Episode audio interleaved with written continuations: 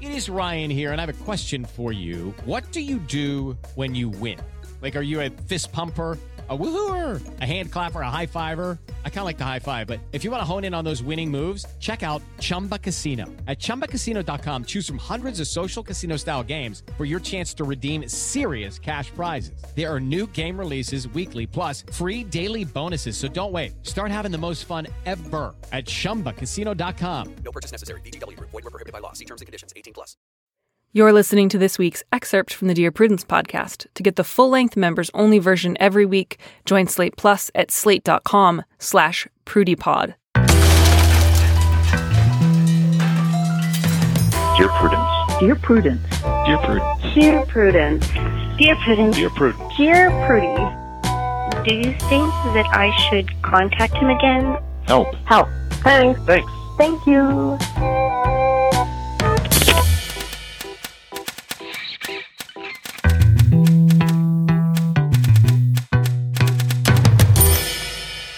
Welcome back to the Dear Prudence podcast once again. And as always, I am Mallory Ortberg, also known as Dear Prudence. With us in the studio today is Jane Coaston, who I'm very excited to get to introduce to you in just a few minutes. But first, I have some blanket advice for all of you. Uh, I've been getting a, a lot of questions lately, actually, from people asking about the etiquette behind deleting a social media account or deleting several social media accounts. Um, there, there have been a lot of people saying, Do I have to inform everyone I am Facebook friends with that I'm about to leave Facebook? Do I have to make an announcement of some kind? And I'm here to give you all a dispensation and say, if you would like to quit a social media account, any social media account, no matter how much you've used it previously, you can do it. You can do it right now. You can do it as you're listening to this podcast. You don't have to tell anybody shit. You can just go because it's not your job. It's not a relationship. You can just stop doing it.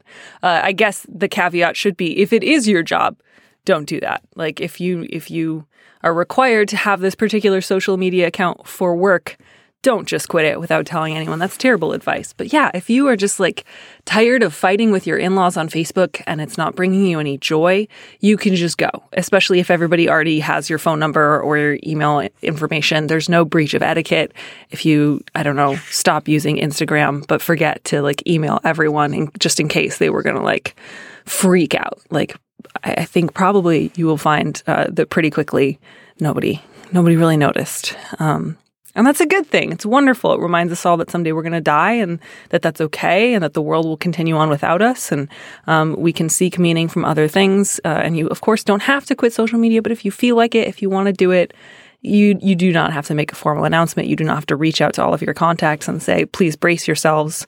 Uh, soon you will see me less online. Like you can just go for it. Um, so go forth, delete or don't delete your account as you see fit.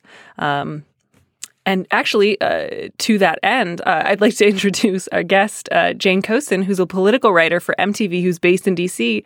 Uh, and you can find her on Twitter at at cjane87. Hi, Jane. Hello, how are you? I'm fantastic. How are you? I'm good. I've been listening to a lot of Wham lately, so I'm feeling I'm feeling pretty sprightly. Oh man, that's a wonderful, wonderful choice. Um, have you been listening to like deep cuts of Wham? Like, is there anything you want to recommend to our listeners?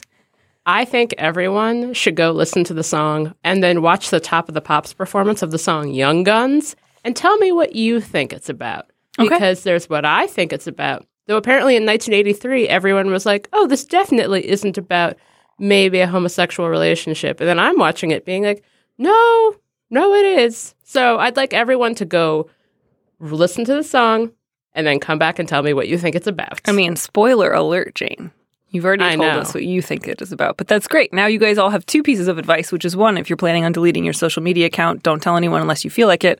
Um, and then the other one is go watch this Top of the Pops performance and report back to Jane. Find her on Twitter, tell her exactly what your thoughts are. Agreed. So don't quit Twitter until you've told Jane what you think. Yes. Awesome. You can literally, like, the second before you quit Twitter, tell me what you think about Young Guns by Wham, Mm-hmm. and then quit. That sounds like just as good a use of social media as any I can possibly think of. It might be the best. Oh man. Well, um, there's no way to segue from that to our first letter because they have nothing in common at all. So I'm not going to try. I'm not going to bother. Uh, but I would like to start giving advice to people, and I'm going to, to that end, read our first letter. Are you amenable to that? I'm ready. This one's a this one's this one's rough. All right, here we go. Dear Prudence, my family and I are normally very close, but we've got a tense situation that I don't know how to resolve. My brother got married very young to a nice girl with a four four month old baby. He was not the father, but we accepted Ava as a member of the family, and she started him- calling him dad as soon as she could speak. My brother was deployed to Iraq, and upon his return, his marriage deteriorated. They both cheated, and they had an ugly divorce within a year. Both my brother and his ex wife started dating other people, and each new partner made it clear they wanted my brother to stop seeing the girl he'd once called his daughter, who was three by then. He agreed that this would be easiest, but my parents and I were really disappointed in his choice. Ava called me her aunt, and my sons were her cousins. It kind of felt like a death in the family. Two years later, Ava's mother suffered permanent brain damage in a motorcycle accident. Her family took Ava in, and my mother reached out to them, and we started seeing Ava again. She remembered all of us, and she's still sweet, loving, and incredibly bright. She still does not know that my brother is not her biological father. Not that this would justify his walking out of her life. I just think it's wrong that she's been lied to. My brother's new wife sees this all as a betrayal, says that we are obsessed with my brother's old relationship, and wants us to stop seeing Ava entirely. Ava is now seven. Neither of them have ever tried to see Ava, and we've never asked my brother to try to be a father to her again. My brother's overseas again now, and we don't mention him to her. I assume at this point she's just used to having an absentee father. I just want the freedom to love a blameless girl that we consider part of our family. She's essentially an orphan who's had a pretty lousy hand dealt to her, and I feel it would be really wrong to push her away now. I think my sister in law should see this as a good thing because it shows how my family will treat children with love and respect, even if their parents' marriage don't work out. My sister in law also has children of her own who are not my brothers. My sister in law has asked her sons to remove us from Facebook and will no longer speak to us. I'm not sure what she told them about why we no longer get together. My brother sided with her and wants us to immediately stop seeing Ava or they will no longer see us. I feel like a hostage to their tantrums and just want to enjoy my niece in peace. What do you think I should do? Wow. Yeah, it's customary at the end of letters like this to either let out a long whistle or go with a wow or just like a pained groan. Um, any of which are great I, I'll, options. I'll also add in oi. yeah, yeah, a wow and an oi both. I think. Um, I agree. So I was thinking about this, and I really think that the part where she talks about, you know, I just want the freedom to love a blameless girl. I think that's that's the linchpin for me. Like, I honestly, I don't understand why her family is so like. Why this family is deciding that oh if we just never discuss Ava it's like mischief managed we handled it it never happened because this all took place we they were all there for it and then you have a seven year old who wonders why all these people want don't want to talk to her anymore. And from the seven year old's perspective, that's pretty shitty. Yeah. Yeah, I feel like there's some weird um kind of uh, thoughts, assumptions, motivations behind some of the brothers' behavior that you sometimes see in people who who leap into things like adoption without kind of thinking through what it means. Where there's a sort of idea like, oh well, because I chose to become a father to her, I can unchoose it later if things don't work out. Um, Right. obviously the question is not how do I make my brother be a parent to this child again? Like it seems like that's probably not going to happen.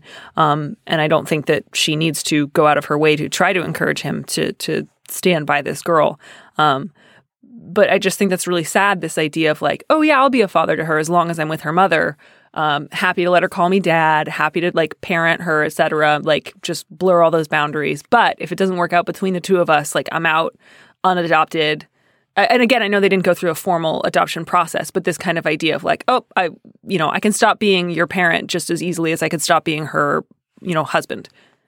Right. Right. And you can't undad. Like that is a relationship you cannot undo. Right. And that is especially since, you know, or like you can, obviously. Uh, Well, dads do it all I the mean, you- time, but Right. Yes, but it's not.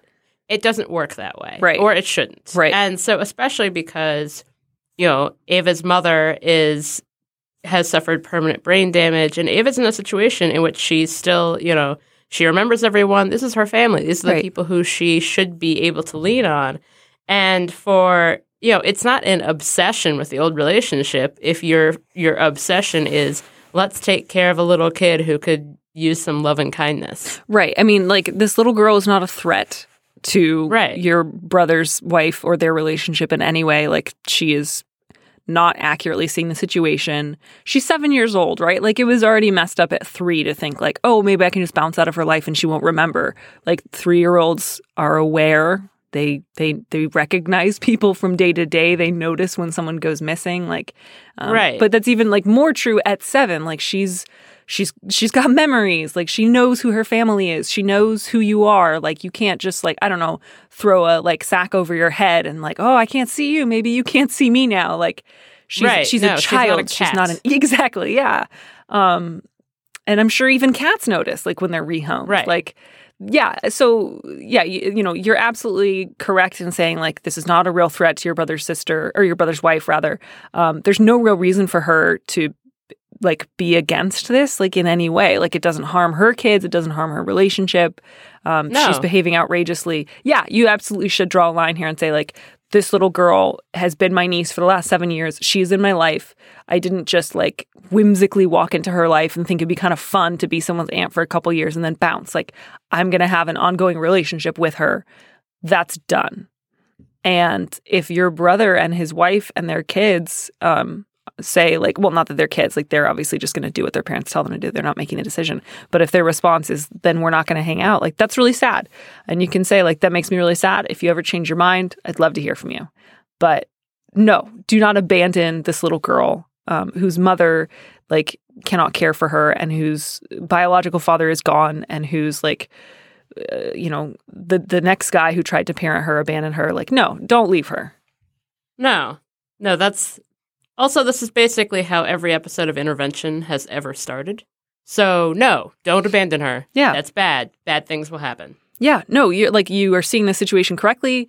I think you have good values in the situation. I think you're trying to do the right thing. I think you are doing the right thing, and I think uh, your brother and his his new wife are just uh, about as wrong as you can be here. Basically. Yeah, I'm really sorry to hear that. You you you absolutely should make it really clear that you're not going to change uh, the way that you interact with Ava, and that if they don't like it, um, they are welcome to process those feelings elsewhere. Agreed. Yeah, man. This yeah, this was like a this was like the beginning of a Jane Austen novel, you know, where just like yeah, that's this like plucky young near orphan is like got a terrible side of the family and a great side of the family, and the terrible side of the Right. family is like driving everyone bonkers. right. No, there's definitely someone in an attic somewhere. All right, all right. Uh, do you want to go ahead and read our next letter? I would. Dear Prudence, my mother battled cancer a number of years ago, and we are so glad she survived and will get to know her grandchildren. But she has an upsetting habit of using her cancer as a way of manipulating situations. If she wants to spoil a grandchild with an unnecessary toy after I say no, she brings up surviving cancer as if that has anything to do with it, and then says she'll buy the item in question anyway. If we might do something else on a holiday, she says, But I survived cancer, so you should spend the holiday with me. It's so upsetting when she brings it up like this, and she acts like it's a, trump card for anything she wants to do. What should we do?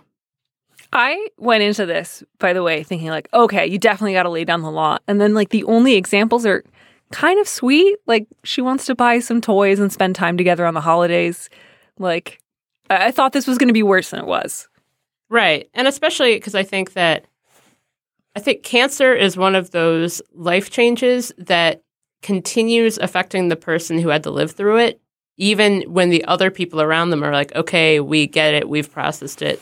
It sounds to me like this person's mother, like, they are still dealing with the fact that they came very close to death and then didn't die. Right. And so I think that in some ways, this is kind of their way of processing it because they still see that, you know, especially if you've gone into remission and you've dealt with that process, you still have checkups every six months to be like, is this back? Is this back? It's still something I'm sure she thinks about all the time. And so I'm sure that in some ways she sees her grandchildren and she's like, you know, if my cancer returned or if something happened, you know, this this could be the last Christmas toy I get to get for this grandchild. This could be the last what holiday I got to spend with my family. Like she would still be thinking like that in the back of her mind, even when for her family members, for her daughter, for her children, they would be thinking like, "Oh, that was five, six years ago. Let's move on. Things are different now." Right. And I don't want to make it sound like I'm not sympathetic to the letter writer. I, I, I don't think that they're being wildly unreasonable. And I totally understand that you don't want that to be every conversation. But there's a difference between like a parent who is like saying really cruel things and then when you try to call them out on it they say oh i had cancer or they're demanding money and when you say like i can't afford that then they're saying oh i had cancer right? Like to put it in perspective uh, absolutely like ideally you will not be having conversations for the rest of her life that are based around what she gets to do because she once had cancer but she's not trying to do some malicious stuff. She's not trying to like interfere with the way that you raise your kids. Like she's uh, she wants to spoil her kids with more gifts than you need and and she wants to spend the holidays together. Again that doesn't mean you don't have the right to sometimes set limits but but like to keep in perspective it sounds like this is coming from a place of she's still like ebenezer scrooge running down the street christmas day like pointing at urchins and saying what day is this? Like she's Right. this is coming from a place of like joy loneliness fear wanting to give presents wanting to be with her family. Like it's it's not malicious. It's not cruel Right. No, I completely agree. um, that said, like, do you think this letter writer has the right to sometimes draw a line? Like, w- what do you think the balance should be between like saying, "Yep, you had cancer, so we're gonna like maybe spend some more holidays with you than we otherwise would," versus when is it okay for them to say no, and how do they do that? I think that it's definitely okay to say no, and especially if you put th- if you can compromise, because I think it's sort of like, you know, I've had friends who moved. I live in DC, and I had a friend who moved to DC from San Francisco, and for like the first year, they were constantly talking about things like, "Well, in San Francisco, we do whatever." And you'd be like, okay, you just moved. And then like two years go by, three years go by, and they're still bringing up San Francisco all the time. And I'm like, guys, we're not in San Francisco. This is different. But I recognize that like it takes a while to adjust to a new reality. And I think that that's the same thing that this mother is going through. So I think that, you know, if next year she's like, you know, why are we not spending, you know, why, you know, I had cancer, let's not spend the holiday apart. You could say something like, well, I think that, you know, we'll spend the week before Christmas in X place, but we'll spend Christmas Eve with you, or you know, some sort of compromise so that it's not exactly what the mother wants, but it's close, and it's not exactly what you want, but it's somewhere in the middle that works for both parties. Right. I think there are some people like we get letters sometimes where it feels like this is a person who it would be impossible to meet halfway. This is a person you just have to say no to. And sometimes there are people where it feels like there is a possibility that you could meet this person halfway. Um, and I think it's really important to distinguish between those various situations. And I think this sounds like, again, maybe there's stuff the letter writer's withholding. Maybe they actually are doing a lot more really unsavory stuff. But like if this is all that's going on, I think it's really possible to meet this person halfway. Like, and even maybe have a conversation. Like if you and your mom have an otherwise okay relationship to just say like, mom, I'd love to talk to you about like what your feelings are like when it comes to buying the grandkids toys. Like, can you tell me like, are like, and, and you're not doing it like I want to figure out what's wrong with you so I can stop it, but just kind of like, you know, what does it feel like when you buy them presents? Like, are you, what are you thinking? What kind of relationship do you want to have with them? Like, what what are you grateful for that you're going to get to see? Like, just to kind of get a feel for like how she doing, um, because you know, like it's obviously there's a lot of feelings there, and you can absolutely say Right. like I want to set some sort of cap on presents, like you know maybe go nuts at Christmas, mom, and like go a little nuts at birthdays, and like one or other two presents a, a year. But beyond that, like if you give her more presents, I just want you to know I'm gonna like donate them to charity or like pass them off to friends. And you can do Right. that. And if she says, but I had cancer, you can be like, absolutely, you did. And I'm so thrilled that you're better. And this is still a limit that I'm going to set. And these two don't have anything to do with the other. Um, and that's just a thing where you just get to hold firm to your no. And if she says, I have cancer over and over again, you just get to keep saying, I know. And I'm so glad that you're better. And like, there's also going to be a limit here. Exactly. Um, same thing with holidays. Again, like I think it would be worth if you guys have an otherwise good relationship to maybe spend a bit more time with her on the holidays or like offer an alternative. Like we're going to spend like a couple days around Christmas at this place, but like we'd love to have you come up in February and do something special. Like again, like if, if this is a good person, if she's a loving person, if you love having her around, like find ways to like do little special things that kind of just celebrate or acknowledge the fact that she survived something she thought she might not. Like that's absolutely worth doing. And then, you know, within limits, um, if there's stuff you occasionally want to do that's like, well, we want to spend Arbor Day by ourselves or something, like you can absolutely just say, Mom, I love you. I love our time together. Um, but we're going to do this. Um, and Right. you just have to be able to like do that, even if you feel upset, even if she says, "But I had cancer." Um, I think- exactly. Like yeah. that. Yeah. At a certain point, you kind of have to let someone else be angry for a little while. yep. Yep. Yep. And just say, like, Mom, it sounds like this is bringing up a lot of stuff for you.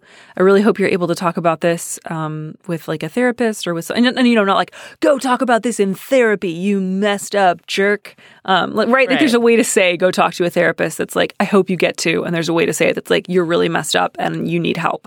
Um, and just say, like, I hope you can talk about these feelings with like, a cancer support group or, or like your friends or uh, your therapist or your doctor, but like, uh, you know, I, I I'm not gonna like dictate all my travel plans for the rest of my life based on like your statuses of of, of having had cancer. Um, but don't open with that, right? Like, don't open Right. with that because it's not at that place yet. It doesn't sound like.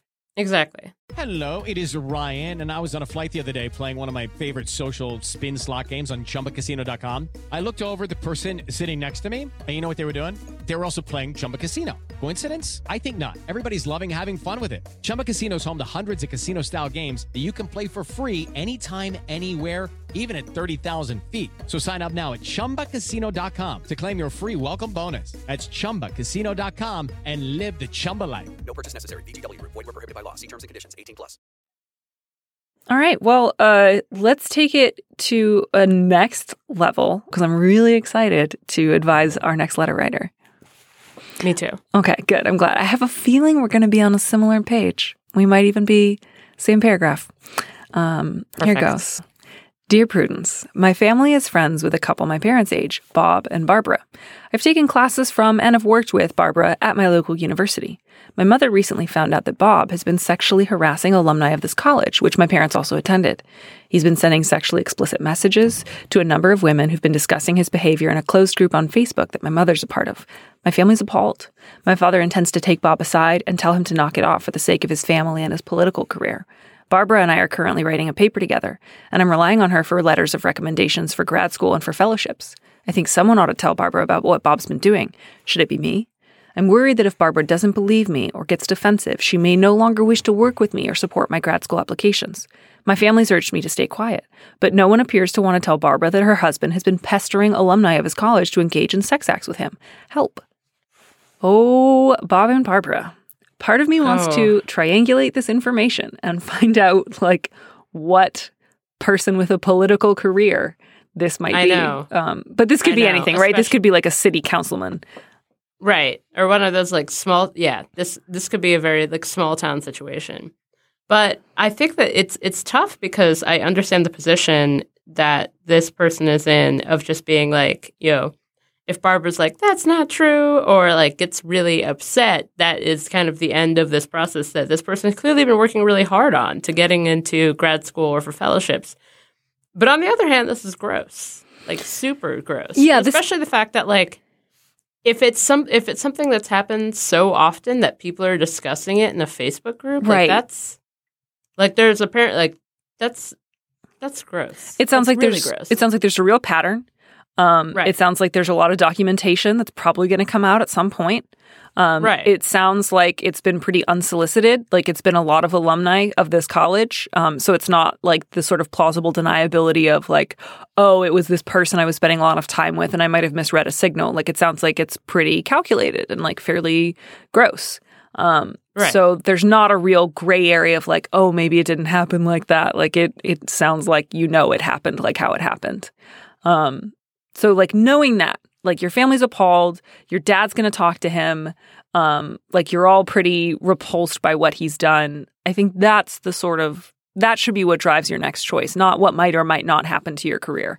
Um, there are other people you have worked with who will be able to write you recommendations. Um, your work will stand for itself. Your work will speak for itself. Um, I don't think you should let Barbara's ability to help or hinder your career dictate um, your next choice. I just don't. No, no, and I, you know, I get those concerns, but it just seems like this is something that's been happening, and especially because you know, if your father is already about to take action on Bob's side, I think that someone needs to let Barbara know. Right.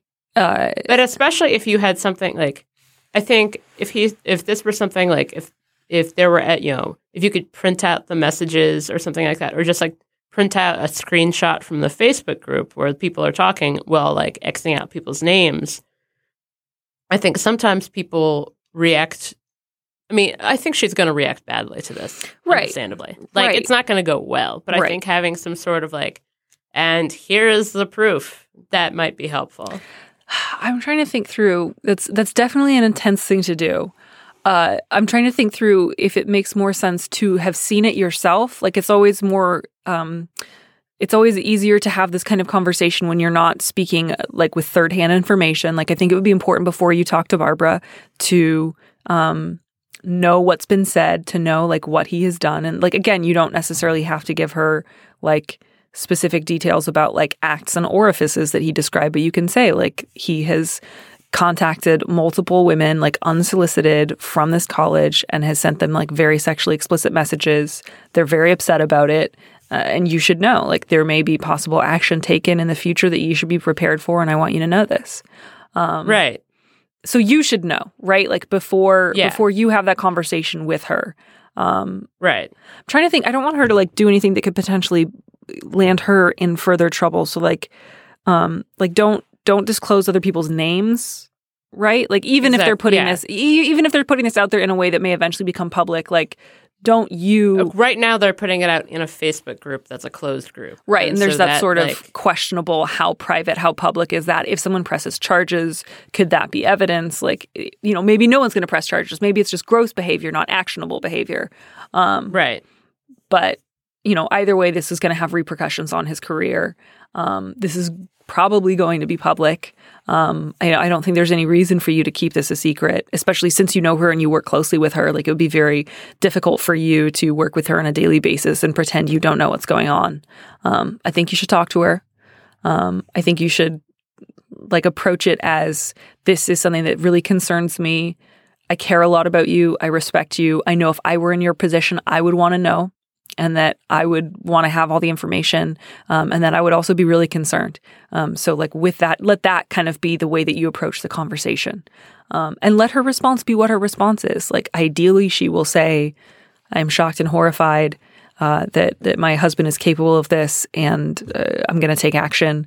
Um, she might not do that. She might lash out. She might deny it. She might just have a big emotional response and need some time. Like, but you can't Right. control that. All you can do is bring her the information in as honest and as kind a way as possible. Like, there's only so kind you can be here, obviously. But um, No, she, it's important regardless because it shouldn't, you know, the welfare of your grad school applications, though very important, I understand that, but it doesn't, this is more important. And giving this person the, as much information as they need and then letting them decide from there, I think that that's the most important thing to do. Right. Because especially think about like with these other alumna, like we don't know their age. Like we don't know if they're just starting out. But like if you are a young recent graduate and you are getting sexually harassing messages from like a politician who also went to your college, who was probably well positioned to like help people along in their careers, whose partner is like a prominent uh, researcher at the university and also has the ability to help or hinder your career.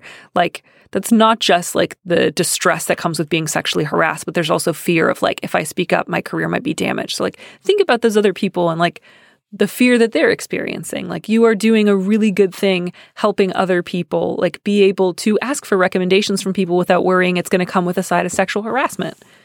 Yeah. I think that, yeah, I'm glad we're on, we are on the same page. Yeah. I, I think That it should be. I think it should be you because you're close with Barbara and you know. You know? right. Like you're close with Barbara, you know your dad's already going to tell Bob. Um and and so I think you are kind of uniquely positioned to do this and like hell yeah, hell yeah, do it. And frankly, I like I, I think if you didn't and you got a great recommendation out of her, like you would not be able to sleep well at night. right. And I want you to be No. able to sleep well at night. Like I don't want you to get a good recommendation at the expense of like your integrity. No. And because you would know. Yeah. That's the thing is that, you know, it, even if you got in and everything was great, uh, you would know. And especially because this, this story sounds like the kind of one that in like 16 months, some enterprising young reporter is like, hey, wait a minute. Mhm. And then like suddenly you've got a giant story. Right. I yeah, I think I, that that's the kind of like, if you had the opportunity to like do something about it early, you should. Yeah, like yeah, the the odds that this will never go public are probably small. Um, so, but don't think of that like, oh, she'll probably find out anyways. I'm off the hook. Um, think of it in terms of like, you know, if you d- if you don't say something, she's still going to find out. So you might as well Oh, say yeah. something. Like, And especially because finding out through this person that she is working with and knows is way better than finding out from reporter yelling at her outside her right, home. right, yeah, that's definitely like minimizing unnecessary distress. Um, but yeah, do it and let us know how it goes, and let us know um, how you're doing. Um, because I, I I hope that you're able to to do this and do this well. Um, this next letter I love because I feel like it's just such a great example of how behavior in somebody we don't like we find wildly acceptable, but if it was in somebody that we liked, it would not feel nearly as maddening. If that makes any sense. Right. Um, and that's what I feel like this letter exemplifies. So I'm going to read this one. Um, Dear Prudence, I have a male coworker who is overweight, smokes, and has a boorish personality. He has an office near my cubicle, but never closes the door. Throughout the whole year, he is coughing, hacking, and making other disgusting, congested noises. This coworker also has years of experience over me and is considered a technical expert. The simple answer is we all wear headphones all day, but sometimes we just don't want to or need to concentrate on our work. What can I do so that we aren't grossed out all day if we're not wearing headphones? Oh. I, I mean, so the reason why I make that sound Mhm. is because I I am. So uh, allow me to just explain something about myself. I do. recently discovered I was diagnosed. I am allergic to dust. no, I did not know this for like my entire life. So do you know what's everywhere, Mallory? Is it is it dust? It is dust. I, for years, was the person who sneezed and coughed all the time. In grade school, we read um, A Christmas Carol, and then a friend of mine was like, Oh, you're like Ebenezer, Ebba Sneezer. And so Oh. people called me Ebba Sneezer. Wow, that's like some It's, high level I to ca- insults. I know, pronounced I insults like that. I know it's um but anyway, so yeah, it's it's you the thing about it is like you know that this isn't great on the person in their office's side either. Like they're not enjoying this. They are not like coughing and hacking with joy and aplomb. They are coughing and hacking because life is full of allergens and no one is happy. So, and also, no, I agree with you that this is the kind of thing that, like, if you clearly did not already dislike this person, this would not be something that you'd be like writing letters Right, to anyone about. There's nothing in here that says like we've like said anything, right? Like right. we've you just tried apparently just sat there and Right. Not done anything. And there's that line of they have years of experience over me and is, are considered a technical expert, as if that explains why they haven't said anything. Like, obviously, if someone's considered a technical expert, you're not allowed to say, "Hey, do you mind closing the door when you're coughing?" Um, Right. Like you actually can say that, even if this person outranks you. Um, yeah. That's actually super You're appropriate. So like your your first uh, uh, like this I would understand this level of frustration if you were like it's been years. We've asked really nicely. We've like closed the door for him. Uh, we've like suggested he like do the following things to try to minimize noise and none of it's happening. But like your level of frustration does not yet match the like amount of conflict you've experienced. So like what you should do um Also, I don't like it when people bring up like, "Oh, this person like he's overweight," and I'm like, Oh, totally. What what what does that have to do? Any like yeah you know totally just can like sneeze and cough as much as they want. yeah They're just that sense of like i am looking for things not to like about you um, i have Right. decided that being overweight uh, somehow makes you cough more um, and i'm just real mad about that and i just want to list like all the reasons why this person is unpleasant unattractive uh, just so that you will agree that they are like an unworthy bad person um, right. And like Which I don't agree. It sounds like this person is allergic to stuff, and being allergic to stuff is rough. But that person can probably, you know, close their door, right and like and I, you I, can ask them like, "Hey, can you close your door?" See, that's problem solved. Yeah. No, I, I like I totally understand when you dislike someone and you've just kind of like made this category for them in your heart of just like person I am against. Right. it can sometimes be hard uh, to catch yourself when you're doing that because you're just always looking for like reasons they suck and why they're never going to change and they couldn't possibly. Um, and it's like it's a bummer. This guy is boorish. I'm sorry to hear that. Um, it sounds like you don't like working near him, and it sounds like he's also making some sounds that are really like distracting and unpleasant. Like I do think that that's real. I don't think that you're just making that up because you don't like him. Like absolutely. But then the thing to do is to politely say like, "Hey, Schmevin." Um, when you're coughing, do you mind closing the door? It's re- or like, please close your door. Sorry, like not do you mind? Would you please close your door when you're coughing? Um, it's really distracting. Um, that's Right. like a totally appropriate think- thing to say. I think sometimes people really want to be told that like, oh, it's okay if I like go around this person or like they're like, oh, you could tell this other person. I'm like, no, no, you're gonna have to have like person to person discussion about closing a door. Right. Which is really not that hard or bad. Yeah. No, it's really easy. And like also in the future, it's okay if he doesn't do it to like stop by his door and say, like, hey, Schmevin, um, I'm going to close the door. Like, Right. I mean, like, don't like slam it in his face, obviously. Like, you know, you don't want to get in like a door shutting contest, but just like to like stop by his door if he's not doing it after you've asked. And you could say, like, hey, I hope you're feeling better. The coughing's really loud. Do you mind if I close the door? Then I think you should ask, actually. If you're like trying to close someone else's door for them, I think it is appropriate to like ask, is it okay? Um, but yeah, like that's appropriate next steps to take. And um, if he is at all reasonable, even if he's normally kind of a boorish guy, like he's not going to say Right, like, which no, you haven't- to leave the door open. I must be allowed to cough Yeah. into the hallway. Right. No, that would be weird and boorish. But so far, we know that this person is overweight and coughs and sneezes a lot, which, you know. yeah, the overweight doesn't really have anything to do with it. No, no, Um, it doesn't. And even if you don't like that he smokes and maybe it leads to some of the coughing, like, you know, in your capacity as his coworker, it's not your business. Yeah. Like, first step No. is talk to him. Second step, if he's not doing it, is to ask to close the door. Like, next step after that is to, like, maybe see about getting a cubicle transfer so that you're not, like, right next to this guy. But that's that's further down the line from, like, Right. That's like making a we are- request. that's many steps. Yeah. That's many steps. And the first one is the easiest one. Yep. Yep. Yeah. No, you gotta.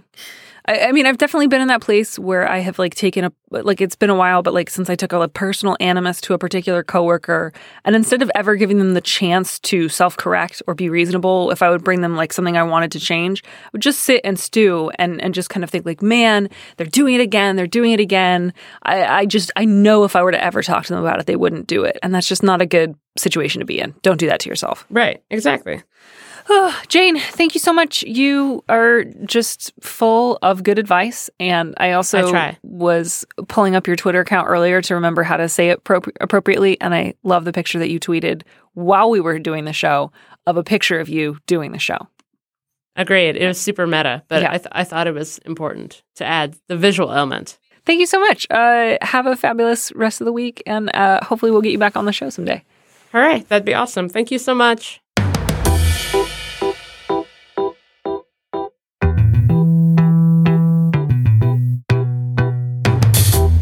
Well, friends, that brings us to the end of yet another episode of Dear Prudence. But before we go, I wanted to read to you all uh, a follow up letter that we got about our recent conversation about the rules of losing a partner at sea um, and how long you have to wait before you can either have sex or date again um, to spare you all the embarrassment.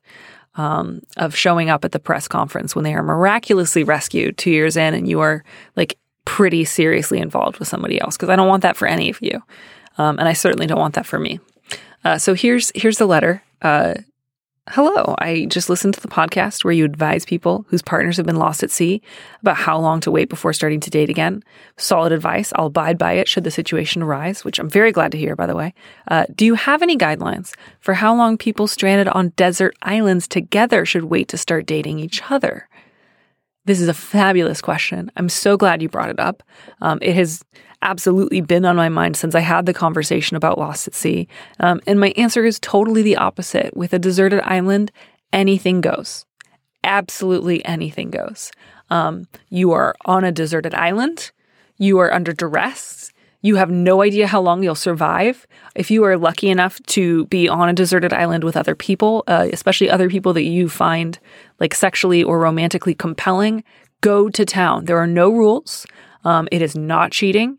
Um, I'm going to go ahead and say you should observe the first 48 hours out of respect, right? Because like you could be rescued. Those are that's probably like the safest window for rescue is the first 48 hours. So you want to make sure that like you're not actually having sex like 7 hours after you've been stranded when a helicopter like touches down. That would be embarrassing for you. Uh, and I don't want that for you. Again, all my advice is always done to minimize embarrassment and to maximize just like social lubrication. So 48 hours, um, which you should be dedicating the first 48 hours to lighting shelter uh, signal fires and building shelter and finding food and water anyways. Like you should you should not be worried about that. But more than 48 hours you have to assume that you are in there for the long haul. And if like during your fight for survival you have enough energy to want to have sex absolutely go to town get into a relationship, get involved. Like if you have to come back and you're like, I'm sorry, I fell in love with this person on the deserted island. We have to be polyamorous now. Um, you you get to do that. I mean, they they get to say no, obviously, but like, yeah, you absolutely, yeah, you're the one, and you're the one having a tough time. Rest easy, knowing that your partner back at home is staying faithful because they don't know if you're alive or dead, um, and that you, uh, although you're going through a lot, probably developing scurvy um, you at least have the comfort of a warm body in the face of probable impending death. Because, you know, you got to be compassionate about situations like that. Thank you very much for checking in. Uh, please, always, as always, guys, feel free to write to me with any questions about what sort of like wild, missing, stranded situations um, y- you want me to make relationship rulings about. I can make rulings about like, you know, gravity wells, wormholes, time loops, whatever you got. I'm here to tell you how long you have to wait. So give me a call. Thanks for listening to Dear Prudence. Our producer is Audrey Dilling. Our theme music was composed by Robin Hilton.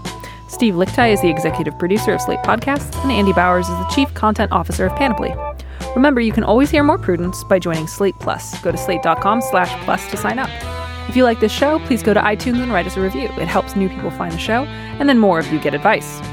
If you want me to answer your question, call me and leave a message at 401 371 DEAR, that's 3327, and you might hear your answer on an episode of the show. You don't have to use your real name or location, and at your request, we can even alter the sound of your voice. Keep it short 30 seconds, a minute tops. That's 401 371 3327.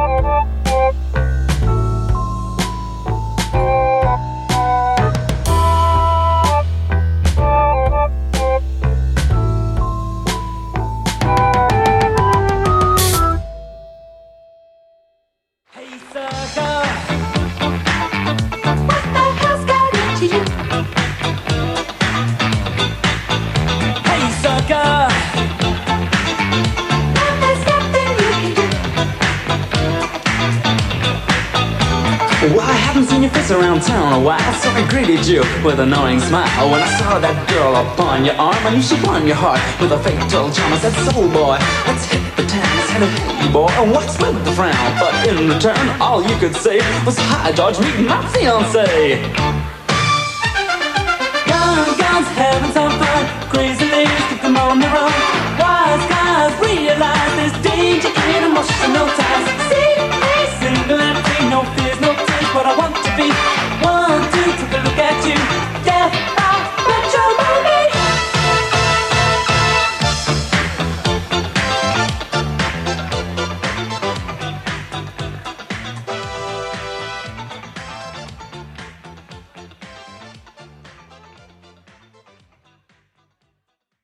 With Lucky Land slots, you can get lucky just about anywhere. Dearly beloved, we are gathered here today to. Has anyone seen the bride and groom?